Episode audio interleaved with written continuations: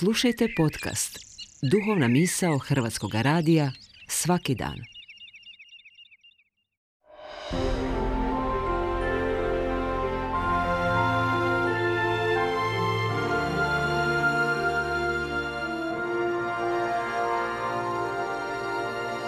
Duhovna misao. Urednica je Blaženka Jančić.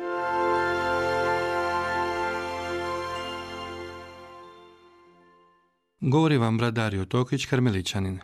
Danas se u katoličkoj crkvi slavi blagdan nevine dječice.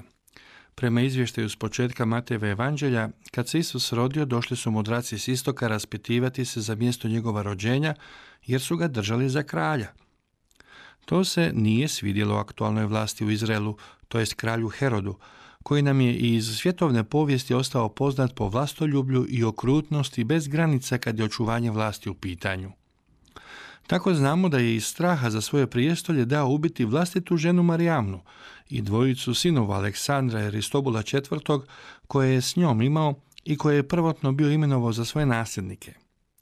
Za novog nasljednika postavio je sina kojeg je imao iz jednog od sljedećih brakova Antipatera, ali kad je Herod doznao da i ovaj želi preuzeti vlast prije njegove smrti, dao ga je pogubiti svega nekoliko dana prije nego što je i sam umro prirodnom smrću.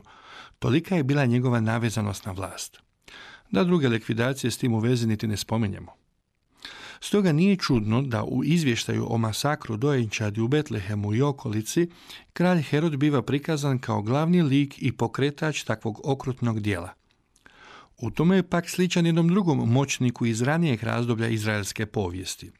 Egipatskom faraonu, koji nije dao da se Izraelcima rađaju muška djeca, već je za svako muško novorođenče naredio da se ima odmah pogubiti. No Mojsije je u svoje vrijeme uspio izbjeći ruci zlog vladara, a potom postati izbavitelj svoga naroda. Ova sličnost upućuje da Isusa možemo promatrati kao novog Mojsija koji izbavlja svoj narod ne od političkog ropstva, nego od ropstva grijeha, što je daleko važnije. Jer i kuhanje je dobra i poželjna stvar, ali kad se kuhanjem bavi čovjek prljavih ruku, tada nastaju problemi za sve one koji tako spremljenu hranu moraju jesti. Tako i grijeh. Kalja svaku čovjekovu aktivnost i odnose i probleme samo nagomilava, a stvarno ih nikako ne rješava. Nevina dječica su krvava posljedica grijeha vlastohleblja. Pa i kad se švercam u vozilu javnog prijevoza, nekom uskraćujem plaću za njegov rad i trud. Pa i kad dogovaram druge, sugovor neka punim negativnim emocijama. A da ne govorimo o drugim, većim grijesima. I nije dobro pri tome se uspoređivati s drugima koji su lagali, ukrali, ubili više. Jer i iza moje grijeha netko nevin će snositi posljedice. Nema toga grijeha zbog kojega na posljedku negdje netko nevin ne bi ispaštao.